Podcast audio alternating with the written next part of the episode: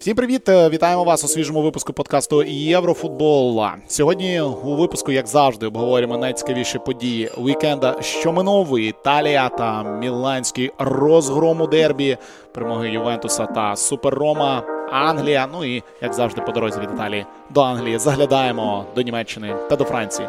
Ну а початок, як завжди, разом з Курганом та агрегатом.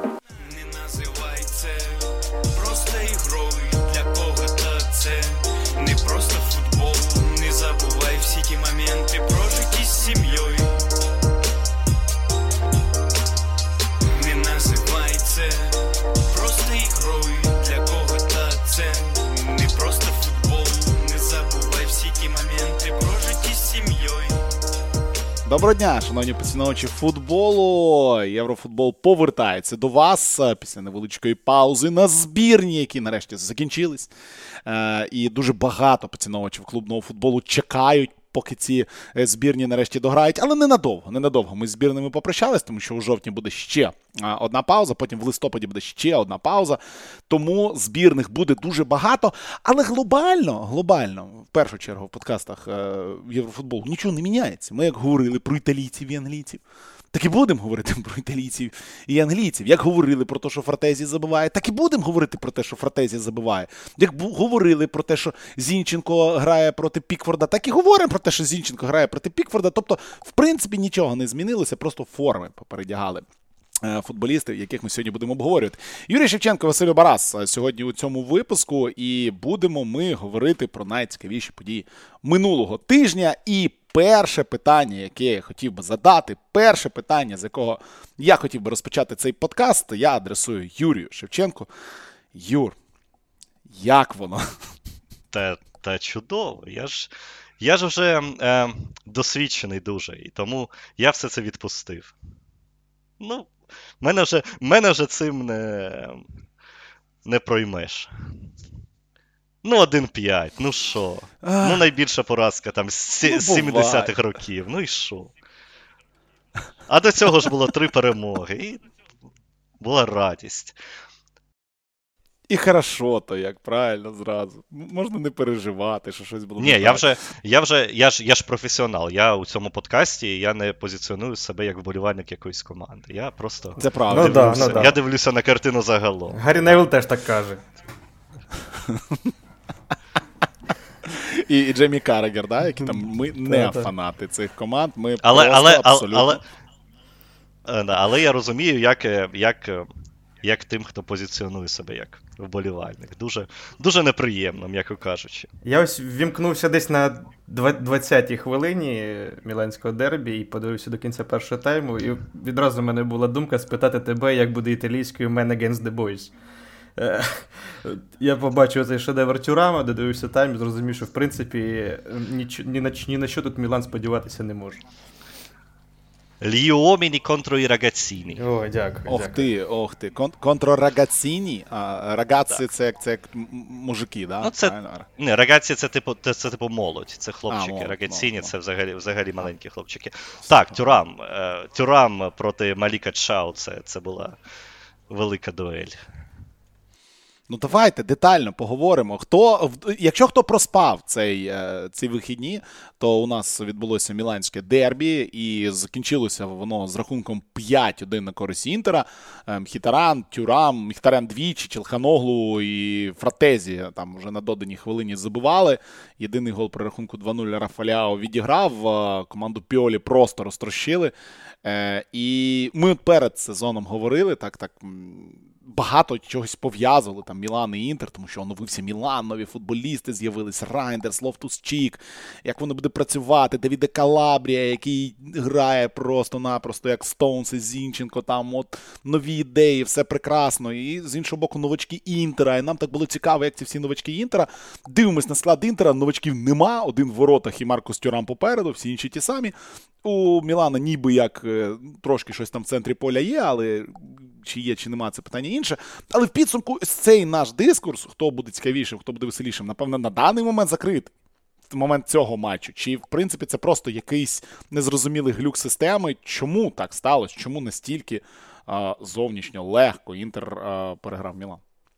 ну, це не не зовнішньо легко, це загалом легко. Е, бо Мілан е, Мілан був чудовий проти команд, які слабші за Мілан. І ми про це говорили, що Рома в тому стані, в якому вона грала проти Мілана, скільки це було, два тижні тому чи три. Вона не була серйозним суперником. Ось Мілан зустрівся з командою, яка насправді сильна. І вона продемонструвала рівень Мілана в першу чергу, показавши всі проблеми Мілана в захисті. Бо ну, настільки величезною була перевага, настільки легко було Тюраму, Мартінесу, Хітаряну, фланговим гравцям Інтера проти Мілана. Ну, це була. Ну, вони були зовсім вільні, і вони робили ну, майже все, що хотіли. Тобто Мілан дозволив Інтеру е, грати на контратаках, але Мілан був зовсім ну, абсолютно не готовий до цих контратак. Ну, ну, ось Василь бачив.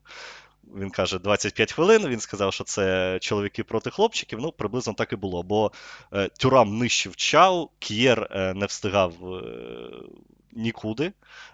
Давіда Калабрія у ролі, як це називається тепер по моду? Калаброїда. Типу, був.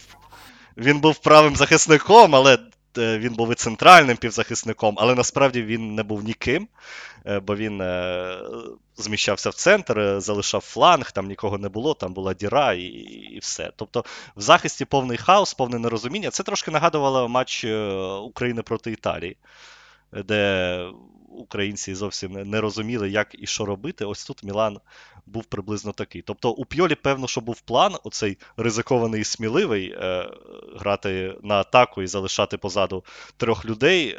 Але ну, це був дуже дурний план, як виявилося. Бо жодної індивідуальної дуелі Мілан на своїй половині поля ну, важливою не виграв. Тюрам з Мартіносом просто нищили своїх опонентів. Ну, ось ми в перших же ж випусках, в перших подкастах сезону там говорили про те, що Мілан непогано попрацював над підсиленням півзахисту і атаки. Там казали, що ну, ніби і варіативності додали, і підсилили реально команду на деяких позиціях.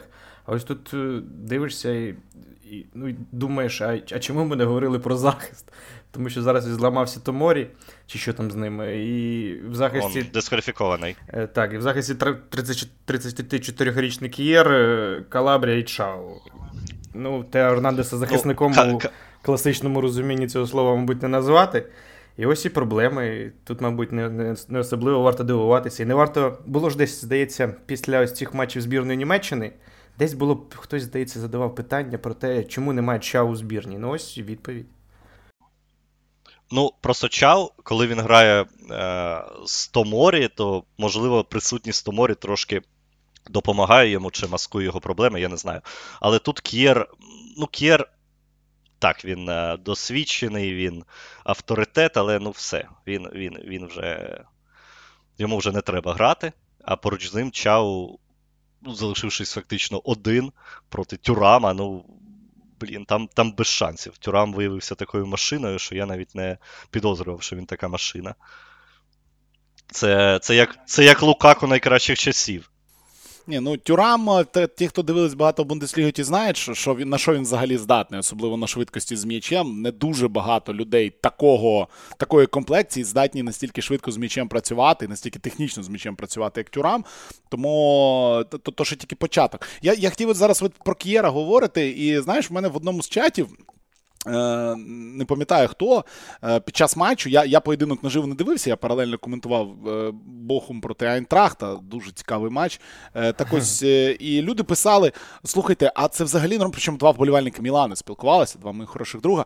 А це взагалі нормально, що у нас найкращим пасуючим гравцем команди є Сімон Кієр, при тому, що у нас на полі ніби як Калабрія, який має це робити. У нас на полі ніби як Крунич, у нас на полі ніби як Супер Лофтус Чік, якого придбали, і молода Надія Рейндерс ми говоримо про захист, а ось цей півзахист, Рейндерс, Лофтус Чік, Крунич, абсолютно інертний в цьому матчі Пулісік, для якого, ну, в принципі, нічого не не здавали, не, не створювали. При тому я подивився на на, на великій швидкості цей матч. Таке враження, що Пулісік був десь.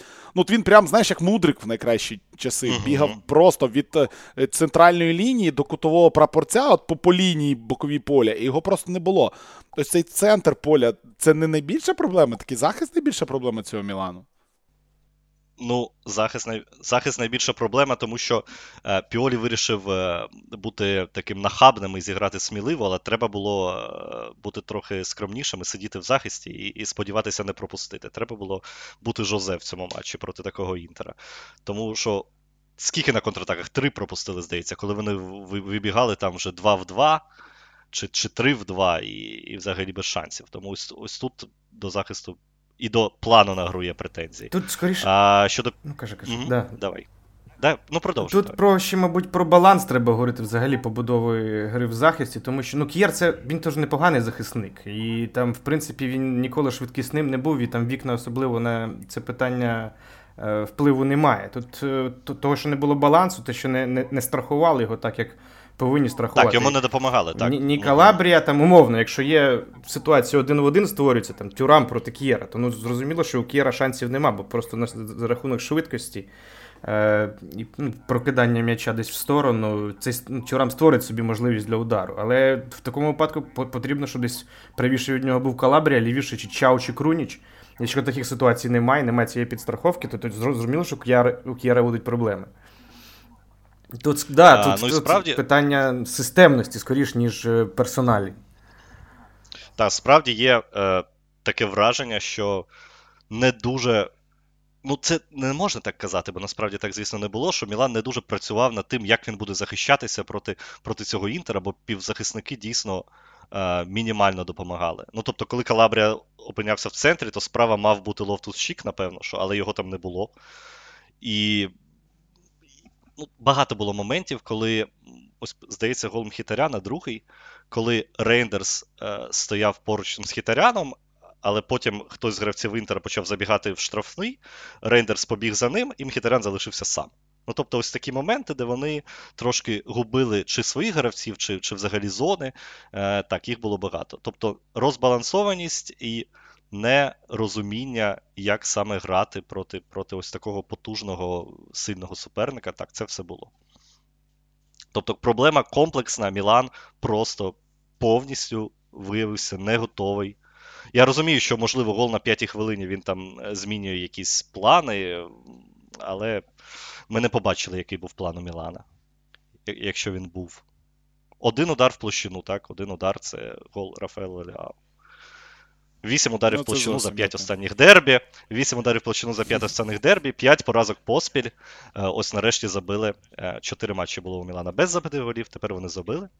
5 Ні, ну, поразок ну забили, поспіль. так в чому претензії? Все нормально. Заби... Вже вже ну, крок вперед, правильно, вже крок вперед. Ну так, ну розумієш, що поразка від Інтера, вона, типу, нічого страшного в ній нема бо ми розуміємо, що Інтер е, трошки більш готова та угу. організована та досвідчена команда, але ну ось таке приниження 1-5 е, це дуже боляче. І що ще неприємно, це поведінка Стефано Піолі після гри.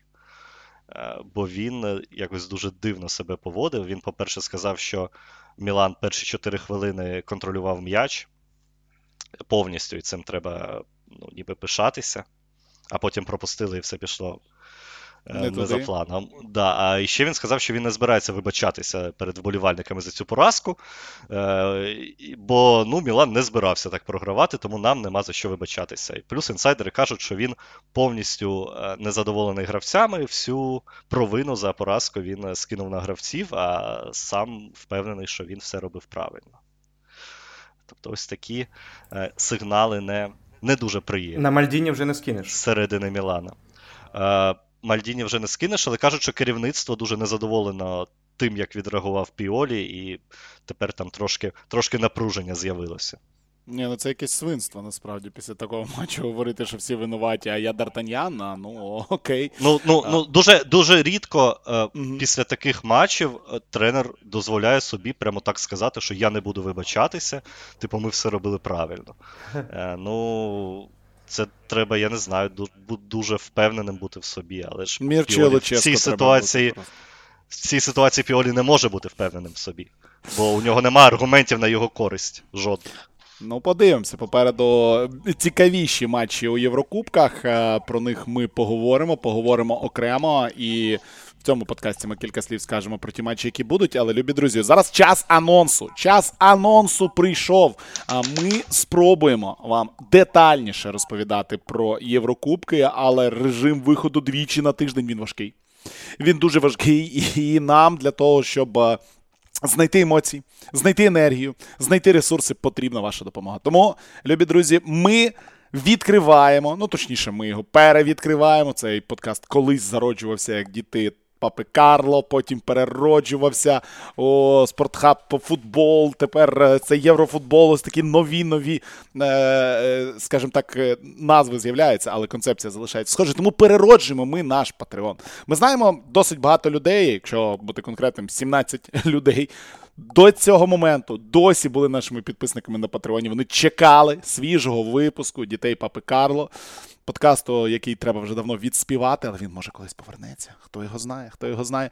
Ви чекали, і ми вам за це дякуємо. Ми а, наступний випуск, і починаючи з наступного випуску, ми будемо намагатися щотижня робити один ексклюзивний випуск для наших патронів. Доєднатися до нашого патреону підтримати нас можна дуже просто. Це можна зробити на Patreon і вже. На Ютубі скоро ми це налаштуємо. і На Ютубі теж можна буде доєднатися. І отримувати допуск до е, отримувати доступ до ексклюзивних подкастів. Знизу під цим подкастом буде лінк на Patreon. Ви заходите, вибираєте тір спортхабу. Він буде дуже дешевий, він буде коштувати 2 долари на місяць. За це ви отримуєте ексклюзивні подкасти, але це не головне. Головне, це ви отримуєте секретний лінк в секретний чат. І у цьому чаті, повірте, там там значно краще, ніж в будь-якому чаті, в якому ви знаходитеся. І це не жарт. І це не жарт. Тому е, ще раз, любі друзі, перший тур Ліги Чемпіонів. Підсумки його ми будемо підводити у четвер. І той подкаст буде ексклюзивним для наших підписників на патроні і для наших спонсорів на Ютубі, якщо мені вдасться до того моменту Ютуб налаштувати, там є деякі свої особливості. Але на Патреоні він точно буде. Тому переходимо вниз по лінку, підписуємося 2 долари на місяць, тір, єврофутбол. Будемо раді вас бачити і поговоримо про Єврокубки. Поговоримо про Інтер, поговоримо про Мілан, поговоримо е, про їх суперників. Це все у нас попереду. А далі давайте говорити про ту команду, про яку ми в четвер говорити не будемо. Про ту команду, яка провалила і програла це міжсезоння. Про ту команду, про яку ніхто не говорив. А ця команда зараз прекрасно грає у футбол і йде на другому місці в чемпіонаті. Ювентус 3-1 виграв у Лаціо Ювентус. Душан Влагович забив двічі, К'єза забив ще один гол. Все досить комфортно було для Юви у цьому матчі. Масіміляно Алегрі е, вибудував цю команду. Вона працює. Нічого нового в цій команді, забігаючи наперед, не сталося е, в порівнянні з минулим роком від слова е, взагалі. Що по Ювентусу? Впевнено, хороша команда, претендент на чемпіонство, чи рано про це говорити? Що по Ювентусу, головна новина це Поль Погба. Ось що по Ювентусу. Весь тиждень говорили, що що ж що ж це за цирк в цьому Ювентусі, як же Погба, який допінг, що тепер робити. Але варто було Ювентусу обіграти Лаціо, всі забули про Погба. Е, команда працює без поля. Ну, насправді так, Поль би. Ну що, Поль взагалі не зрозуміло, як він, що він, чи вміє він ще грати в футбол. Е, Дуже.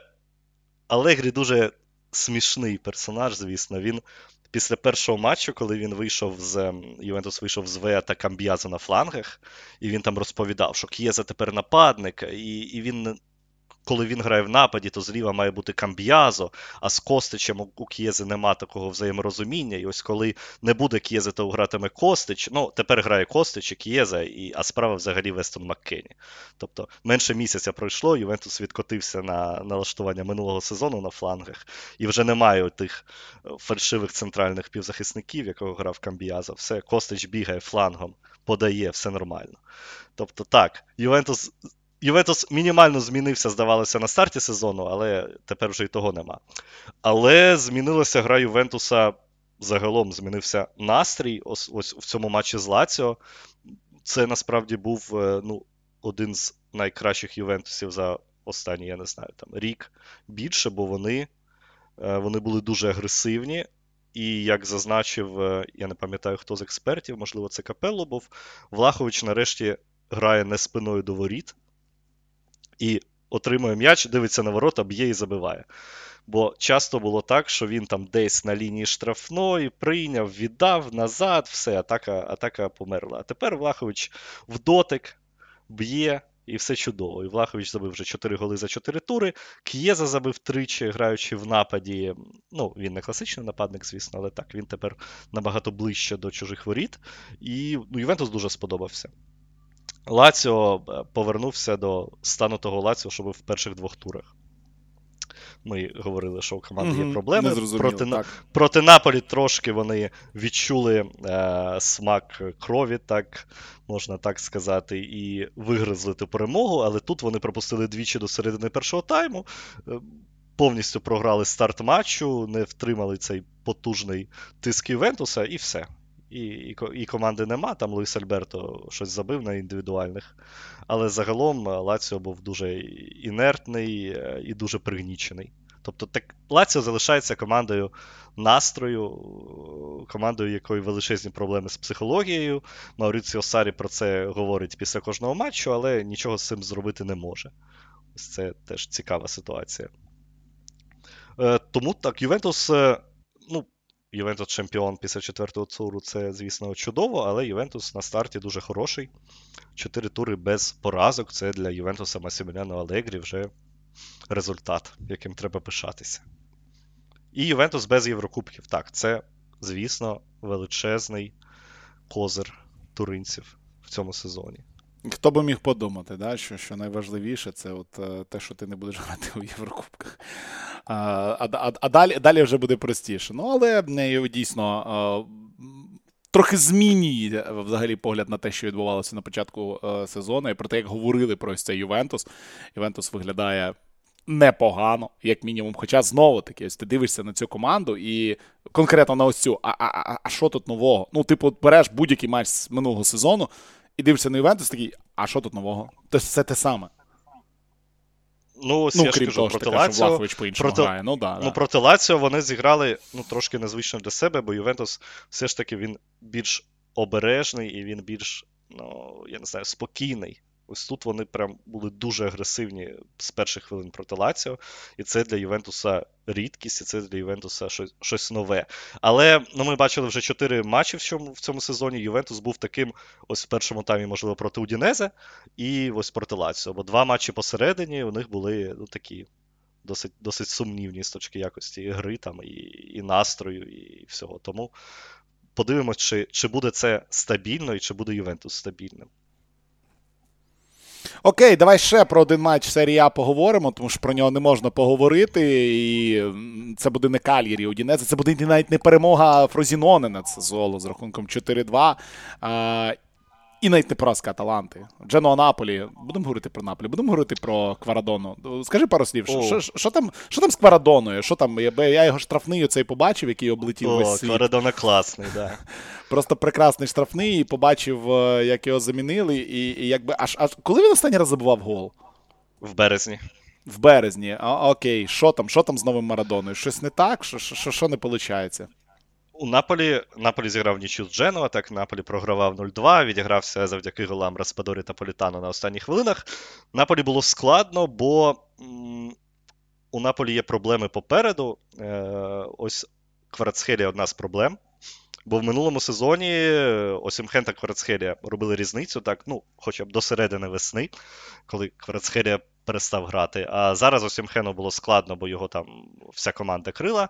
А Кварацхелія ну, щось щось не те, щось щось він розучився робити те, що він робив. Він став передбачуваним, проти нього грають, і виявилося, що нічого іншого придумати він не може, і він, він почав злитися. Він починає злитися, він починає е, бути розлюченим, і він навіть е, критикував Руді Гарсію, коли той замінив його на 89-й хвилині за рахунку 2-2. І Кварцхелія так досить емоційно кричав тренеру, що що ти робиш?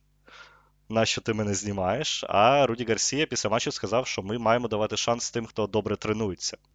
Ну, Він мав на увазі, судячи з цього, Алесіо Дзербіна, який вийшов на заміну замість Кварцхелі. Але це натяк, мені здається, хвічі, що місце в основі з такою грою йому не гарантоване, бо справді людина з середини березня не забиває і зробила один асист. За 16, здається, матчів. Ну це жахливо, насправді. Це, Це- просто щось Це, жахливе. це, нагадаю, це нагадаю найкращий гравець серії А минулого сезону. Його визнали. Ну там голосування е, дітей, які грають в Фіфу, але все ж. Про це мало хто знає, але а статус є, так? І Я вибачаюсь Кварадона- перед, перед всіма дорослими, які грають у Фіфу. Юра не хотів вас образити, так просто вийшло. Ну, доро... ні, ні, розумієш, дорослі просто грають в Фіфу, а навряд чи вони голосують голосують, за голосують за да? Кварацхерію. Да, я сам граю в Фіфу, але я не голосував за Хвічу. Тобто мені, мені не потрібна його, його там нова картка з 99 швидкістю.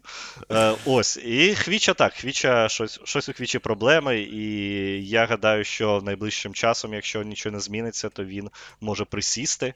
Там Распадорі з кожним матчем натякає, що все ж таки він е, у кращій формі і він е, може робити різницю на відміну від Хвічі. Ну, як мінімум за збірну ми це побачили. Окей, Наполі цікава історія. Наполі цікава, ще більш цікавіша історія, тому що розпочинаються Єврокубки, а ну, в Єврокубках буде важкувато, скажімо так. Хоча подивимось, важкувато буде чи не важкувато, це, це питання таке. А, Лади, е, 7-0. Жозе! Василь, Жозе. давай! Давай! Жозе! Жозе! Що скажеш? Е, Вперше Треба подивитися за на місце Емполі в таблиці. Вперше Ну, за жодного- 17 жодного років. гола 12 7 голів. да-да. 7 голів. Жодного пропущеного. У, у Емполі 0-15. Ой, 0-12 Нуль. за перших 4 матчі, да. Ну, але ж було 0 0,5. Було 0-5. За 3 матчі було нормально. А тут 0-7. Все. Ну, Жозе, ну, Жозе Санчеш, Дібала, Кріст... Бо- Лукаку, оцей жест при шостому м'ячі. Ой, ой, ой, як красиво, як красиво. Ну, Жозе насправді е, красень. Він сказав, що ми не були такими класними, щоб перемогти 7-0, але й до цього ми не були такими жахливими, щоб взяти, скільки вони там взяли, одне очко за три тури. О, Жозе вже не, він- не відмовлявся говорити з пресою? А що ж так? Да, да, ну я ж написав одразу після матчу в, в телеграмі, що напевно, що сьогодні Жозе поговорить. І він таки вийшов, довольний. Ну, коли все добре, то чому б не поговорити? Ну так, Емполі жахливий. Емполі. Емполі жахливий. Емполі найм... наймовірніше буде першою командою, яка змінить тренера, бо 0-12 за 4 матчі це дуже погано навіть для Емполі. І кажуть, що там Пауло Дзанетті під величезною загрозою. Так, Емполі. Ну, Емполі на 35-й секунді е, заробив пенальті у свої ворота. Коли Стоянович, здається, рукою перервав е, простріл з флангу. І все. Після того Темполі там не було. Але психологічно Ромі, можливо, це було і потрібно. Так, звичайно, потрібно. Вони навіть бачив цей банер на, на трибунах, який був е, закривав е, нижні яруси. Реклама висіла е, в перших матчах. Вони його прибрали, і ось нарешті люди ближче до команди, і, і, і саме тому все вдалося. Сам, саме тому перемога прийшла. На виїзді з Торіно грають в наступному турі в неділю вечором. А там, там, там знову Жозі не прийде на прес-конференцію. Є у мене таке враження. А можливо, прийде. Хто, його знає, побачимо. Взагалі, я так глянув, наступний тур серії А максимально нудний тур. Емполі Інтер. Якщо не звільнять е, Занетті зараз, то звільнять точно після матчу з Інтером. Це буде прям красиво. Прям дуже красиво в наступному турі. Мілан, Верона, Сосоло, Ювентус, Торіно, Рома, Болонія Наполі. Ну, найцікавіший матч туру Болонія Наполі. Е, У неділю під вечір буде, але е, про це, про це окремо поговоримо. Окей, е, півгодинки поговорили ми про італійський футбол. е, Давайте поговоримо тепер трохи про інший футбол. Е, Ну, не, не знаю, будемо заїжджати по дорозі, як ми минулого разу робили у інші чемпіонати, тому що Ігор Бойко то у подкастів досвіда там розповів трохи, але ну, шалений був тур у Бундеслізі, просто космічно шалений тур. Те, що відбувалось, ну, в принципі, це норма для Бундесліги, коли забивають всі. Там єдиний не забив це Аугсбург, всі остальні забивали. Фрайбург у Дортмунда вигравав півматчі, потім отримав червону картку і програв 2-4. Вольсбург Уніон це битва двох команд, які за Лігу чемпіонів б'ються. Вольсбург 2-1 виграв. Е, е, Гайденгайм новачок у Вердера 4-2 виграв. Дармштадт вигравав 3-0 у Гладбаха, зіграв 3-3. Е, І це абсолютна норма. Ну, але окремо, напевно, треба говорити про те, що грали лідери. Грав е, Мюнхен проти Леверкузена, грали ще у п'ятницю. Це було досить давно, і як на мене, це один з ось так дивлячись уже на, на, на тиждень, який пройшов. Це, напевно, найцікавіший матч е, цих, цих вихідних був взагалі у всіх чемпіонатах, тому що дійсно дві судячі зі всього рівні команди, не дивлячись на те, що Леверкузен забив двічі зі стандартів, там на 95-й хвилині Гофман зробив трохи трохи такий лівий пенальті, який можна було не призначати, і Байер зрівняв. Але це був класний матч, це дійсно був емоційний футбол. Тому, якщо у вас є бажання щось передивитися за минулі вихідні, дуже рекомендував би я вам Мюнхен Леверкузен передивитися. Ну, хоча я думаю, у вас часу там не, не особливо буде. Але ось цей тур у Бундеслізі, огляд Бундесліги. От я зараз прорекламую, тому що в цьому подкасті міг бути Ігор Бойко з нами, але він прямо зараз, в ці хвилини, для вас е, начитує в студії Сетанти огляд цього туру Бундесліги, який з'явиться там вечором на Сетанті, чи коли він там з'явиться, чи завтра. Обов'язково подивіться. От Ігор Бойко не просто так для вас старається, щотижня робить огляди Бундесліги АПЛ, і ніхто про це не говорить. Ніхто не знає, що вони взагалі існують. Тільки Ігор Бойко знає. Ну, Ну, серйозно, ідіть подивіться, хоч ну, щоб не було йому обідно. Він там старається насправді, готується до них і так далі. Е, В Бундеслізі після цього туру лідери залишаються. Леверкузен і Байерн. По 10 очок у них, тобто в нічию один з одним зіграли. Ляйпциг, Штутгарт, Гофенгайм і Вольфсбург е, йдуть на. Е, ділять місце третє, у них по три перемоги. Ну і ще один момент про Бундеслігу, який не можна не сказати, закінчуючи з Бундеслігою, це е, Сергу Гірасі. Хто не знає, хто не знає, це наступний Маркус Тюрам чи Рендал Коломуані, кого там ще за 100 мільйонів з Бундесліги купили. Так ось е, цьому хлопцю 27 років, він з Гвінеї. Е, він прийшов е, до Бундесліги з чемпіонату Франції. Там в нього не дуже вдавалося. Він там в Рені, в Амьєні грав. Колись в Кьольн приїжджав, нічого в нього не виходило. На початку цього сезону людину прорвало. Він забив у ворота збірної Бразилії літом. Потім у матчі проти Шеффілда товариському забив три. У наступному матчі у Кубку забив один гол, зробив асист. В першому матчі чемпіонату два голи. В другому матчі чемпіонату один гол, в третьому матчі чемпіонату два голи, і в четвертому матчі чемпіонату три голи. Людина вісім голів за перші чотири тури забила. А якщо брати ще матч Кубку і товариський поєдинок, то за перші шість матчів він забив 12 голів за Штутгарт. Сергу Герасі, записуйте 100 мільйонів е, цим літом. Хто приходить. Вже чекаю, як тебе десь в чаті Це, це, це, це, патронів спитають, чи ти не знайомий з його агентом. Це майбутній нападник чи кого? Нотінгем Форест? Чи, чи, команда, я- чи, чи, чи команда, яка вийде до АПЛ і заплатить Давай, за нього да- 50 мільйонів. Давай я пішов е, просто загуглю, скільки його, скільки його оцінюють студенти на цьому. О, Е, студенти, да. Студенти на трансфермаркті. Це ж улюблена розвага. Е, Оці, скільки оцінюють студенти. Сергу Гірасі на даний момент оцінюється в 14 мільйонів євро. В 14 мільйонів. Людина 8 голів за 4 тура Бундесліги забила. Я думаю, скоро буде 74. Ціна. Ні, ну 20, 27 років, там трош, трошки біда. Ну так, да, да, да, 20. Ну, Ренделу Коломані скільки, теж ж не молодий, якби, але, але продали. за Он, он, он, он, он Боніфейс, ото да, ото 100. То Бон- Якби, Боніфейс? якби, я- якби він почав, почав забивати. Ні, ну я дивився матчі в Баварії з Байером, і це дуже То мої знайомства, то мої знайомства. Він, він, він дикий, він, він дуже дикий. Та хорош, хорош. Я теж дивився, до речі, так бачу. Ні, ну, ну він класний, так, у нього але, купа моментів, але ж ну да, він дуже ди- такі цікаві рішення, рішення приймав. Та там ну, поїхав. У ну, давай. Кано не знав, що, що з ним робити. Більшість матчів. Просто Да, що да, ну да. не забив, ну буває. Не всі Баварії забивають. Да, то не так легко зробити. Але Боніфейс одразу після матча поїхав додому, поїхав е, дивитися, як грає там Сен-Желуаз, чи, чи, чи, чи, чи, чи не молодіжну команду Сен-Желуаза пішов, поїхав дивитися. Людина ніяк не може, не може з майбутнім розстатися. Е, окей. З минулим, з майбутнім розстатися, да. Е, З минулим. Окей, е, Ла Ліга. Ну, У Ла Лізі е, тур був досить цікавий. В тому плані, що, наприклад, Валенсія без Романа Єремчука. Роман Єремчук так і не дебютував. Абсолютно несподівано для мене прибила Атлетико Мадрид, причому просто знищили. Югодуро забив двічі, Хав'єр Гера забив. Суть в тому, що як тільки Яремчук приходить в якийсь клуб, То, то нападник починає забивати. Да. нападник починає забивати. І ти такий, що взагалі відбувається? Ми говорили, що Юго Дуро за весь минулий сезон забив там один гол. Він тут просто за два тури забив три. І і ну, поки Єремчука ми не бачимо, не бачимо, що там до чого, чи чи з'явиться він, чи не з'явиться, привикає е, до ігри команди. Але Атлетико Мадрид найкраща команда старту сезону, просто 0-3 у Валенції отримала. Я цей матч не дивився повністю. Я дивився тільки хайлайти. Мені дуже цікаво, що там відбувалося. Треба якось передивитися, тому що 3-0 це це щось дивне. Барселона Барселона познущалася над Бетісом, вкотре Барселона продовжує перебудовувати гру своєї команди е, і грати в новій формації. Мені досить подобається те, що відбувається зараз у Барселони з Канцело. Набагато простіше грати.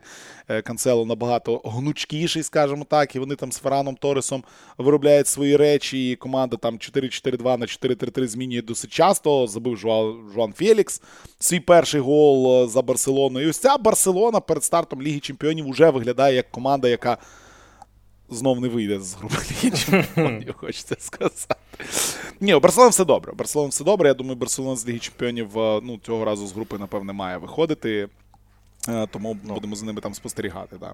Але бажано, звісно, щоб там таке... Хаві знайшов все ж. Ну, в мене таке враження складається, що він просто не знає, досі не знає свою кращу одинадцятку. І ну, ось це може бути проблема. З, Бети... з Бетисом, то, ну, в принципі проти граючої команди у Барси проблем, то, мабуть, і особливих мати не було, враховуючи, що є зараз вже і варіативність більше, і Феліш, і Канселу з'явилися. Ну, десь перекриваються там проблеми, коли не було Рафіні, Педрі і таке інше. Але ну, так, з групи Ліги Чемпіонів мають виходити, але чи далі вони пройдуть у плей-офф, тут в мене є питання. Бо я ну, якось зараз поки що не впевнений. І не впевнений, в тому числі і з приводу Хаві, тому що мені не дуже ці подобаються зміни позицій, які він е, робить в позиції футболістів. Тобто там взяти того ж Де Йонга, там грає спочатку центр хава, потім центрального захисника, Гаві, який грає центрального хава, потім лівого Вінгера. І ось ну, воно то все зрозуміло, що фут... ці футболісти для них це не вперше. Там, І Де Йонга грати в захисті, і Гаві де-інде, але ну, воно ж на автомат... на автоматизацію дій команди впливає, тому що десь вибудовуються якісь е, партнерські взаємодії. Ну, Так так якось, наприклад, ти, ти згадував Фарана Тореса і Канцелу, які, якщо правильно пам'ятаю, разом же Шманціті грали в якийсь період. Так. Ну, ну не вони довго, але грали. Вони знайомі і, принципі, знають, де, ну, чого один від одного очікувати, як підлаштовуватися. Це, звісно, плюс. Але і плюс те, що зараз Барса, в принципі, без е, е, без Арауху і без Педрі результати бере. Це, звісно, плюс. Але ну, є питаннячки. Є питаннячка, і ну, і непогано було б взимку, мабуть, якось в, в, пошукати в півзахист, тому що там. Там можуть бути проблеми, якщо Ромео це буде один весь тягнути е, у ролі опорного півзахисника весь сезон. Не знаю, не знаю. Ні, ну цього точно не вистачить. І Якщо, не дай Бог, десь там хтось колись кудись травмується, то що далі? Френкі Де Йонг буде в опорній зоні? Ну, там можна можна і Де Йонга, можна і Гюндогана. Для них це також не не, не, не вперше, але по ним видно, що вони комфортніше себе відчувають саме у ролі е, восьмих номерів, а не шостих. Тому так, тому тут цікаво. Um, у мадридського реала не забив Белінгем, забив Хоселу, і мені дуже сподобався uh, післяматчевий коментар Карло Анчелоті. Реал програвав у Сосєдада, але в підсумку виграв. У мене десь десь навіть він у мене був записаний цей коментар, але я я десь його коротше згубив. Е, що він сказав, е, що нам дуже подобається цей е, футболіст, і нам ось такого гравця не вистачало в минулі роки. І я такий, чуваки, у вас бензима був, ні? Каже, нам такого гравця не вистачало в минулі роки. Окей, е, як скажете, нормально, якщо Хоселу. Якщо е, мадридському реалу дійсно не вистачало 33-річного пацана, орендованого з Еспаньола, то ладно, питань у мене немає. Ну, мабуть, він... Нехай нехай собі тішиться. Мабуть, він говорив про те, що ну я так розумію, принаймні, що нарешті з'явився реально сильний футболіст, е, який грає сильно головою у чужому штрафному майданчику. Є такі кроси, як Фран Гарсія виконав, то буде замикати. Бензема він ж Е, він то нападник, але ми ж пам'ятаємо, як він останні роки грав і які функції виконував. Там ледь не, мабуть, якщо дивитися на середні позиції, у багатьох поєдинках минулих сезонів, то він був нижче, ніж той той же Вінісіо Жуніор. Е, тому і зрозуміло, що ось під час таких флангових атак він не завжди був у воротарському, на лінії воротарського майданчика, щоб е, замикати ось такі кроси. Хоселу це ось хороша опція, да, коли треба десь відійти від стандартних напрацювань, стандартних схем побудови атаки. Але ну, це норм варіант. Норм варіант. Але ну, зрозуміло, що він не є гравцем топового рівня світового класу, який там буде в реалі постійно грати. Це гравець для системи ротації на випадок, коли, як зараз, немає Вінні Жуніора. І ну, воно ж також додає і варіативності, і в деяких поєдинках неочікуваності для суперника. Тому що у іншому випадку той же Фран Гарсія, мабуть, би віддав десь передачу під удар кросу. А тут е, як, як кому подавати, чому ні? Сьогодні, е, якщо ви слухаєте цей подкаст у понеділок ввечері, грає у нас Жирона, грає проти е, Гранади, проти досить відкритої команди, тому там 4-2, вмикайте, дивіться, якщо буде бажання. Краще, звичайно, дивіться, як буде грати Болонія і Верона. Повірте, там просто феноменальний буде матч, прям огонь, емоції. Просто не пропустіть в жодному випадку. Ще ще коментатор класний буде, да? Коментатор просто найкращий, найкращий коментатор серії якого ви собі можете уявити людина, яка просто не не знала, куди діваються гравці Верони. І, і якби не пан Шевченко, то б і не знала далі, куди вони діваються. Але тепер я знаю. Тепер я знаю. І сьогодні вечором вам розкажу всі секрети про футбольний клуб Верона. Насправді ні, не розкажу. А, Але на балоні подивитися завжди цікаво. А, Окей, переходимо до англійської прем'єр-ліги. Поговоримо про цей тур у англійській прем'єр-лізі трохи. Я чесно не знаю, з чого розпочати у цьому турі, тому що ну, ніби Та як знаєш, е, нема. Знаю з чого. Ну, добре, добре, добре. Добре, що, поговоримо про матч, е, не знаю, Вестгем Манчестер Сіті, чи, чи, чи про що? Міша Мудрик. Чи про камбек Тотнема. Да, давайте поговоримо про Мудрика. Давайте поговоримо про Мудрика. Ну, а про що ще поговорити? Челсі, Борнут. Ну, ну, ні, ну слухай, ну в неділю було два українських дербі. Два українських дербі. І майже всі зіграли повні матчі. І майже всі зіграли добре. Ну, типу, ну от реально нема претензій до жодного з футболістів, який зіграв у мене, як мінімум. Окрім Тому... Мудрика. Е, окрім Мудрика. Е, жовта картка. От от якби не жовта картка, все було б добре. Так ось Борнмут, е, Челсі, як Ігор їх назвав в своєму телеграмі, матч забутих середняків. Матч закінчився 0-0, але Михайло Мудрик з'являється з перших хвилин у цьому матчі з'являється вперше у цьому з перших, е, вперше у цьому сезоні з перших хвилин. Е, і ну, непогано ж бігав. Ну, та в нього там був цей один пас, який не зовсім туди йшов, куди потрібно, але було ж нормально. Ну і зняли його, але було ж нормально, було ж добре.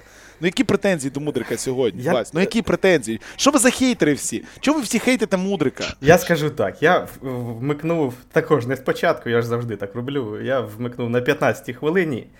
Е, подивився, скільки там 40 чи 45 хвилин Мудрика, і ось ці 45 хвилин, які дивився я, він був найслабший футболіст на полі в двох командах. Я не знаю, що відбулося в перші 15 хвилин. Можливо, там він щось якийсь момент створив, тому що я десь читав також е, серед наших журналістів, що там ледь не найкращий він був на полі. Я з цим точно не погоджуюся, але можливо він там був непоганий ось на початку зустрічі. Не знаю, мені взагалі не сподобався мудрик, і тут і впевненості немає, і правильних рішень. Да, ну, Я я його просто не бачу. Ну, тобто Він отримав м'яч втрата, отримав м'яч втрата. Там е, мінімум двічі чи тричі навіть. Тяго Сілва персонально на нього кричав через те, що він втрачає м'яч і неправильно десь діє. Ось це просто було на на відео. Там ну, візуального контакту не було, з, не показували їх обох в, в кадрі, але з, з того, як розташовувались футболісти до цього, було зрозуміло, що це адресується мудрику. І ось Тіаго Сіл, він ж взагалі там виконує роль ментора, там він фактично тренер на полі, він там розповідає кожні дві хвилини, він з кимось говорить, комунікує, де хто має розташовуватись. Так от мудрику прилітало від нього найчастіше. І це ж ну, це ж не просто так. І не просто так його міняють е, першим. При тому, що це ну, футболіст молодий, футболіст, е, який має там, фізичні фізичні дані непогані, ну, в сенсі того, що він готовий грати. 90 хвилин. Якщо він грає добре, ніхто ж його знімати не буде. Тим паче міняти його так, щоб при цьому міняти розташування, можливо, найкращого гравця Челсі в цьому матчі Стерлінг, не переводячи його ліворуч. Ну, не знаю, не знаю, чим чим вас так вразив Мудрик. Скажіть мені, де я помиляюсь. Я да ні, ну я не я, я, ну, ну. Монса Лечче. Нічого не скажу. Це був правильний вибір. Це був абсолютно правильний вибір. Е, Так ось, що я хотів сказати. Е, щось я хотів сказати. Так, я, Дивись, не те, щоб він вразив. Не те, щоб це було щось типу неймовірне, ну але ж ну, він зіграв нормальний матч. Так, очевидно, що від футболіста, якого купили за 100 мільйонів євро, очікують ненормального матчу якоїсь феєрі. По-перше, не 100, а 70. 30 це бонуси. Захищає, мудрика вже починає. А по-друге, ну за Енсо Фернандеса теж заплатили 100 мільйонів євро. І що? Щось я не бачу таких претензій до абсолютно сірого Енсо Фернандеса, як до Михайла Мудрика. Просто хейтери всі. Так, так, так, Ось так, ми побачимо побачимо в наступному турі. Вийде він чи Палмер. Оце е, Почеттіно відповість. Блін, насправді Палмер це взагалі труп. Я просто не розумію, для чого вони купували його. Для чого, Ну точніше, для чого вони за такі гроші купували його, що зобов'язує якось його використовувати. Я просто не відстрелюю цей футболіст, як кажуть в американських видах спорту, two years from two years away. І це, це дуже-дуже сирий пацан, який поки не зовсім розуміє, що робити, і мені прям то теж цікаво, які рішення буде приймати е, Челсі, яке рішення буде почтіно приймати, але як і з Ювентусом, нагадуємо, є великий плюс. Немає ніяких Єврокубків, немає ніяких проблем зайвих, можна спокійно готуватися собі до наступного туру. Е, Зате забарний красава. Зате забарний Це на нуль відіграв. Да, все, Питань немає. І десь в одному з телеграм-каналів я бачив обговорення того, хто там з наших українських легіонерів, що от хочеться, щоб наші легіонери класно грали, що є шанс там у Циганкова стати дійсно зіркою, довбика. Е, як на мене, Ілля Забарний це прям той футболіст, який з кожним туром, і це те, що ви обговорювали після подкасту Юра і Ігор після подкасту. Та й з тобою, та ще ще, ще до того, як ти вилетів тоді. Та з подкасту да, да. після подкасту збірними. Е, і Забарний дійсно з кожним матчем ну настільки впевнений, настільки хороший перший пас, настільки правильно все робить. Причому в такій команді, як Борнмут, от Мілюша Забарний це прям то, що треба. Добре, то, що добре, треба. що тренер в нього хороший, і ну, це реально дає оптимізм.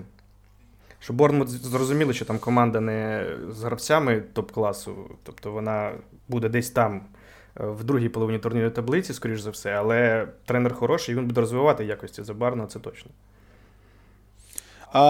У другому українському дербі, яке було насправді дуже нудним футбольним матчем, якщо так е, його подивитися на нього у повторі, скажімо так, матч, у якому Евертон просто віддав м'яч Арсеналу і намагався щось намагався вижити просто у цьому матчі. Скажімо так, Евертон програмно людина Арсеналу. Арсенал вперше з часів Арсена Венгера виграє в Ліверпулі. Е, мене дуже здивувала ця статистика, що вони дійсно 10 матчів поспіль не можуть виграти в Ліверпулі, будь то Евертон, будь то Ліверпуль. Просто не йшло воно взагалі. А Цього разу виграли. Олександр Зінченко зіграв просто чудовий матч. Насправді абсолютно все через нього будувалося. А, Є проблеми. Я насправді не читав апдейтів, що сталося з Мартінелі. Мартінелі замінили після того, як він забив гол, який відмінили через офсайт. І, судячи з все, якась неконтактна травма, щось потягнув. Там м'язова, Мартінелі може пропустити, я так М'язова. Ну, напевне, пропустить матч з ПСВ. Наступного тижня Арсенал грати проти Тотнема. А, Але, ну, не знаю, є є то, що по цьому матчу сказати, тому що ну, абсолютно такий прохідний матч. Похвалив би Миколенко, тому що ось mm-hmm. у минулій дуелі з е, Сака він скоріше програв, ніж виграв, коли зіграли збірні. А ось е, вчора чи позавчора, так, вчора прям прям хороший матч провів Миколенко. і ну, Сака не був схожий на себе. Так, він зробив асист, але там після розіграшу стандарту, тому, мабуть, саме Миколенка критикувати не варто. А в іншому Миколенко був провів гарний реальний поєдинок і непогано зіграв із Зінченко. Так, там не без помилок, як і Забарний, до речі, з Борнмутом. Е, з з Челсі, але без mm-hmm. суттєвих помилок, які там могли вплинути на результат, і, і це плюс. Так, там декілька закидань від нього від Зінченка було, прям прям дуже класних, які, в принципі, якби партнери правильно розпорядилися м'ячем у тих епізодах, то Евертон міг би постраждати раніше. Е, так, ну гра була абсолютно така, як як, і, як її можна було очікувати. Було зрозуміло, що Шондач закриється повністю, і вона буде такою до першого м'яча якщо його заб'є арсенал. І В іншому, інших сценаріїв тут не було. Ну так, Арсенал забив і далі досить спокійно довели все до до завершення.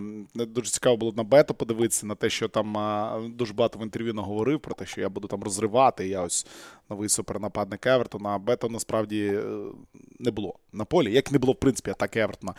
Юнайтед, Брайтон, ось тут стає набагато цікавіше. Тому що Манчестер Юнайтед е, буде грати в футбол наступного разу 20 числа, тобто в середу буде грати в Мюнхені. Е, Манчестер Юнайтед програє третій матч на старті сезону. Три з п'яти матчів вони програли. Нагадаю, два матчі, які Юнайтед виграли, вони виграли у Вулфс е, через пенальті. Таке собі сумнівний матч, взагалі сумнівний. І виграли матч у Фореста теж через сумнівну червону картку і взагалі сумнівні рішення арбітрів у тому поєдинку. Три матчі Юнайтед інші програли. Програли ніби як хорошим командам. так, ну, Тоттенем, Арсенал і Брайтон це дійсно сильні команди. Але проти Брайтона це ну, це взагалі якась ганьба була. Це було дуже погано. І Ерік Тенгах, е, що тепер? Що далі? Ось цей е, ромб у центрі поля, який, коли ти дивишся на карту пасів після матчу, ти просто не розумієш, де у них правий фланг, що з ним. Гойланд з'явився в основі, забив. Гол відмінили, на жаль, не пішло. Рашфорд себе на полі не знаходив. Е, Онана з 10 ударів в цьому сезоні 7 голів пропустив. Е, коротше, все так погано, що я прям не знаю, що робити далі. І це просто жах якийсь жахливий. Е, довго Тенхага будуть тримати? Ти як Ну, Поки потримають, тому що там далі, здається, більш-менш непоганий. Ну, принаймні в чемпіонаті там Берлі. Я думаю, там має бути mm-hmm. легше. Проблема Юнайтед в тому, що вони просто гірше організована команда, ніж Брайтон. І ми говорили про Брайтон, що е, їм буде ось легше грати саме проти таких команд. Юнайтед вдома, вони змушені атакувати, змушені пресингувати. І ось Брайтон там після 50 хвилин, 5-10 хвилин е, десь трішки перелаштувався е, саме в питанні е, виходу з оборони в атаку. Е, і з Юнайтед відразу стало дуже важко. І просто, от, просто добре організована команда е, перемогла слабо організовану команду, тому що змушений, в тому числі змушений Тенгах е, міняти гру своєї команди і через е, погані результати, і через цю всю ситуацію з Антоні та Санчо. Фактично немає так права Вінгера в команді. Юнайтед.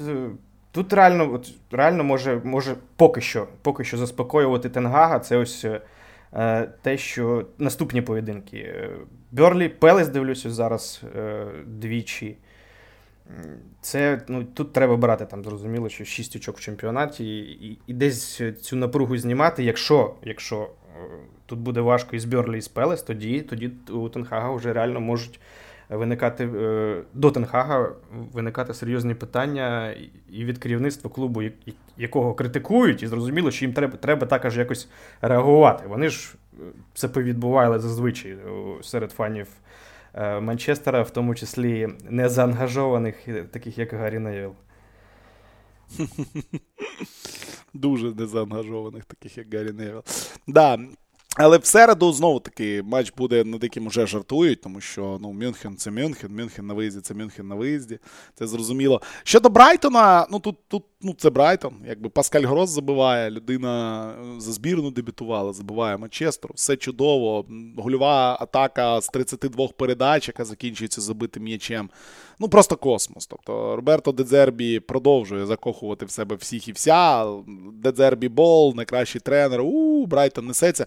Але зараз у Брайтона розпочинається те, що це два матчі на тиждень. і У них там, звичайно, Ліга Європи, АЕК, е, хто там в них ще в групі Марсель і Аякс. До речі, у них дуже сильна група. І і от подивитися, як Брайтон буде грати на 2-3 фронти. Ось це буде цікаво. Так розпочинають вони за Аяком у цей четвер. Ну а далі команда буде придумувати, е, як як рухатись по цьому сезону. Що ще в цьому турі?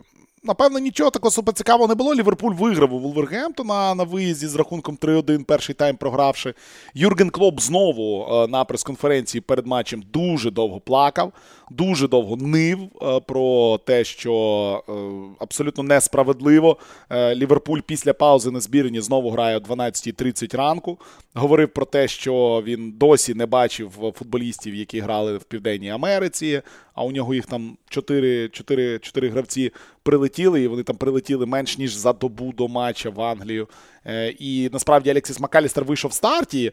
Людина, яка грала три дні до того в Болівії, там на висоті в 5 тисяч метрів чи скільки. І коли він вийшов на поле, перші 45 хвилин відбігав, ну реально було враження, що він просто позіхає, тому що в цей момент там в Болівії п'ята година ранку було, і, і його просто змінив. Йорген Клоп, але Ліга дуже любить Клопа, Ліга дуже любить Азію, Ліга дуже любить Ліверпуль. Тому після наступної паузи збірних е, в суботу, 12.30, Ліверпуль знову грає. Hmm. Грає з Евертоном, і знову Юрген Клоп буде нити. Ліверпуль в чотири рази частіше грає ось ось цей ранковий слот в суботу, аніж Манчестер Сіті і Манчестер Юнайтед, і в два рази частіше, ніж Челсі і Тотнем. Ну, е, хто винуватий в цьому? Все правильно. Винуваті фанати з Індонезії. Всі претензії виключно до них.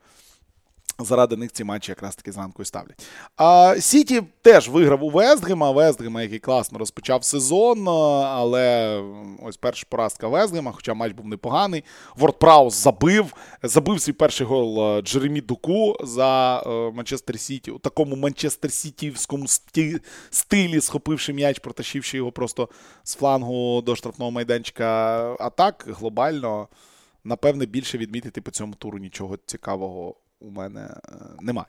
У мене немає, тому можемо коротенько перейти до головної події цього тижня, до передмови Ліги Чемпіонів. Що, поробимо так, як ми робили минулого року? Кожен з вас вибирає по матчу чи по два і розказує, що він буде дивитися в кожен з днів, чи як? Давайте так зробимо. Давайте так зробимо. Давайте, так. Давайте так. Давай. Юр, давай в перший день, що ти будеш дивитися і чого ти це будеш дивитися. Дайте вгадаю. І в другий день. Дайте вгадаю, звичайно, 19.45 Ян Бойс, РБ Лайпциг. Юр, давай. Да, ну так дивіться, це ж це ж винесли на 19.45 паралельно щоб Young Boys, щоб всі подивилися. Але там е, там Сандро Тоналі ніби травмувався, і тому цей драматичний камбек може не статися. Тренер Ньюкасл сказав, що ми намагатимемося поставити його на ноги і зробити так, аби він зіграв, але не факт. Тому, звісно, якщо Тоналі не буде, то е, драми буде менше. Але цікаво, як Мілан після ось такої поразки, після 1-5, буде намагатися реабілітуватися проти Ньюкасла, який в останньому турі переміг. Так, 1-0 проти Брентфорда. Так, Мілан Ньюкасл. Дуже цікаво. Лаціо Атлетико. Я не буду. Не буду вам радити Лаціо Атлетіко. Це ось, найгидотніший ось матч. Це просто найгидотніший матч дня. Е, тому в першому, в перший день. Ох, ну давайте. А давайте Шахтар Порту. Давайте підтримаємо нашу команду і всі подивимося матч Шахтаря. Пояснювати, чому не треба.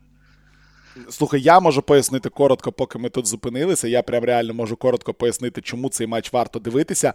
Так сталося, так так доля е, склалася, що я е, коментував матч Порту в останньому турі португальського чемпіонату. І це, коротше, біда. У Консейсао там просто повна біда. У нього просто немає людей. У нього травмувалися всі. В складі порту є 5 захисників номінальних, є там ще флангові і так далі. З них три травмовані.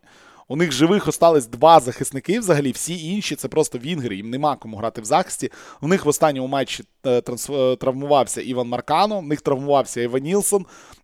І вони там будуть шукати взагалі якісь варіанти, як цю команду зібрати на цей фінал. У них там в резерві просто якісь діти будуть виходити. І синуля головного тренера, ось це все, що в них з'явиться. Тому у Порту серйозні проблеми насправді. І Порту ну це така собі команда з того, що я бачив. Я бачив два матчі, тому е, не дивлячись на те, що Шахтар, ну ми теж будемо чесними, така собі команда, коли ми говоримо про Європу. Але щось мені здається, я не перевіряв. Порту фаворит з коефіцієнтом 1,75 в букмекері. 1,75, я тільки хотів сказати, да. Там, Це там сильно. такий бред! Це тупо такий бред. Це О, команда... скільки, скільки людей втратить гроші через Дивися, тебе? Ох, дивися. О, о, дивіться, розказую вам про сезон Порту. Хто не слідкував, Порто зіграло в сезоні 5 матчів. І так, в першому матчі вони грали проти команди Морейренсе. Була така команда. Програвали по ходу матчу 1-0. В другому таймі на 70-й 75-й хвилині два голи забили, виграли. В другому таймі, в другому матчі, вони грали проти команди Фаренсе. Програвали весь матч, забили на 10-й доданій хвилині. Виграли 2-1. Зі штрафного вигризли. В третьому матчі грали проти Ріо Аве. На 90-й хвилині 0-1 програвали. Забили на 91-й і на 95-й. І виграли. У четвертому матчі грали проти суперкоманди Араука. Програвали до 99-ї хвилини, навіть до 105-ї хвилини. На 105-й їм дали пенальті. Вони його не забили. Їм додали ще 4 хвилини, і вони на 19-й доданій зрівняли. І проти Естрели Амадори, оце останній матч, вони нарешті виграли. Забив Мегді Теремі, який з'явився на поле замість травмованого футболіста, і, і, і один гол забив, і у них за весь матч було два удари в площину воріт. Я тупо не розумію, чому ця команда фаворит взагалі будь-де. Будь проти ко- вони проти Динамо не були б фаворитом. Тому. е, Ну, слухай, це, це цікаво. На Шахтар навіть на непрограш е, 2,25. Я, я вже пішов. Все, я несу свої бабки туди. Я нікого не е, змушую, але я те, що я побачив, готуючись до матчу Порту, і те, що я побачив в матчі спорту, вибачте, найкращий гравець цієї команди це Пепе. Той самий, якому 41 рік пішов. Це найкращий гравець як- з великим запасом. З величезним, причому запасом. Тому Шахтар Порту, окей. Вась, твій матч першого дня. А в мене ж про легко все. Ван Бомель повертається в Барселону. Там, там, ось що я буду дивитися. Мої хлопчики. Щоправда, болювати буду за Барсу, але, але там, от там цікаво буде. Ну, просто для мене, бо я цікаво, як проявить себе Антверпен на, на фоні Барси ще й там. Е, я, не, Ну, я, не, я не впевнений, що взагалі колись Антверпен був в Лізі Чемпіонів. Ну, можливо, ні. Навряд. Ні, це Ні, дебют. ні, да. Це дебют, так. І ну, просто, просто цікаво подивитися на, це- на, на що, що це буде таке. Ну і Барсу я, я мало загалом в цьому сезоні бачу, бачив, але мало. Тому десь е, більше зрозуміти ось ці всі ідеї е, Хаві буде цікаво. Ну так, е, тому ще раз нагадуємо, о 19.45 е, Мілан Ньюкасл, матч відкриття Ліги Чемпіонів, паралельно Янбойс Лейпциг. Вечором Фейнорд Селтік, Лаціо Атлетико Мадрид, Паріс Сен-Жермен Дортмунд. Ще один матч, на який треба подивитися. Я його буду дивитися наживо, точно. А, Це найцікавіша гра для мене. Е, І ні, я не буду його дивитися наживо. Я надурив вас всіх. Я буду коментувати перекличку всіх матчів в цей день. А, тому не буду я дивитися. Я буду дивитися всі матчі. Е, Точніше, ніякого. Ну, коли дивишся всі, ти не дивишся да, ніякого. Да, да, да, да, да. А, тому мені тут нема що сказати. Е, У другий день я буду коментувати матч Баєрн Манчестер Юнайтед. І цей матч я вам рекомендую подивитися, тому що. Ну, ми глянемо на цей Манчестер Юнайтед. Але з точки зору спортивного інтересу, здається мені, що це буде не найвидатніший поєдинок. Юр, твій матч першого, другого дня, точніше. А, ну, давайте із італійців оберемо все ж таки, напевно, Сосідат Інтер.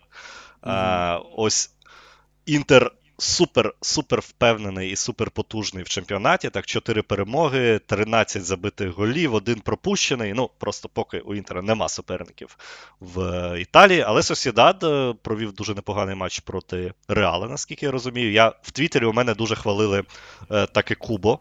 Так він же ж там, да, да. Вболі... Там вболівальники різних клубів писали. Один писав, що це заміна Салаху, е, хтось писав, що це Реалу Мадридському він потрібний. Ну, тобто він потрібний всім. І ось цікаво, як Інтер намагатиметься грати проти нього.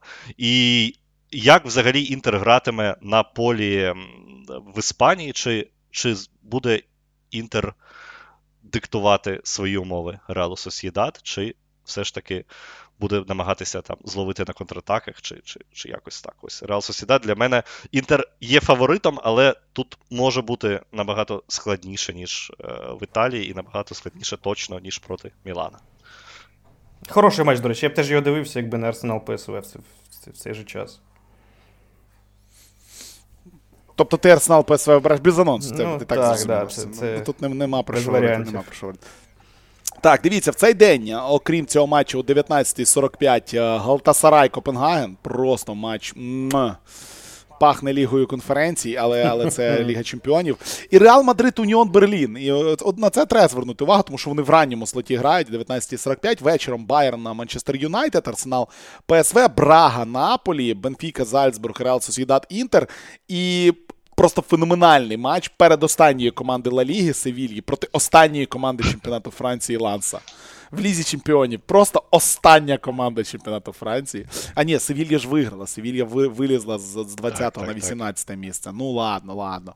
Не остання. Так би було б класно. Дві останніх команди Франції і Іспанії грають у Лізі чемпіонів. Але, на жаль, так воно не буде. Ну а у четвер, ще раз нагадаю, наш наступний випуск Єврофутболу ексклюзивний для Патреону. Заходьте, підписуйтесь на наш Patreon, лінк буде в описі і на Ютубі, і на всіх подкастоприймачах. Заходьте, підписуйтеся, слухайте нас там, доєднуйтесь до нашого чату, доєднуйтесь до обговорення матчів, до обговорення XG. Грайте в дуже складні ігри, дуже складні головоломки, в які е, грають наші патрони, і, і не тільки. Юра, фанат цих всіх головоломок, е, глава цієї банди, скажімо так. А, тому у нас завжди весело. Чекаємо вас в нашому патреоні. Ну і почуємося у четверговому, ексклюзивному, першому ексклюзивному випуску. Єврофутболу. Ну а сьогодні про минулі вихідні говорили з вами Василь Барас, Юрій Шевченко та Віталій Волчай. Дуже дякуємо вам за увагу і почуємось. Сподіваюсь, почуємось у четвер. Підпишись на Патреон. Підпишись. Бігом. you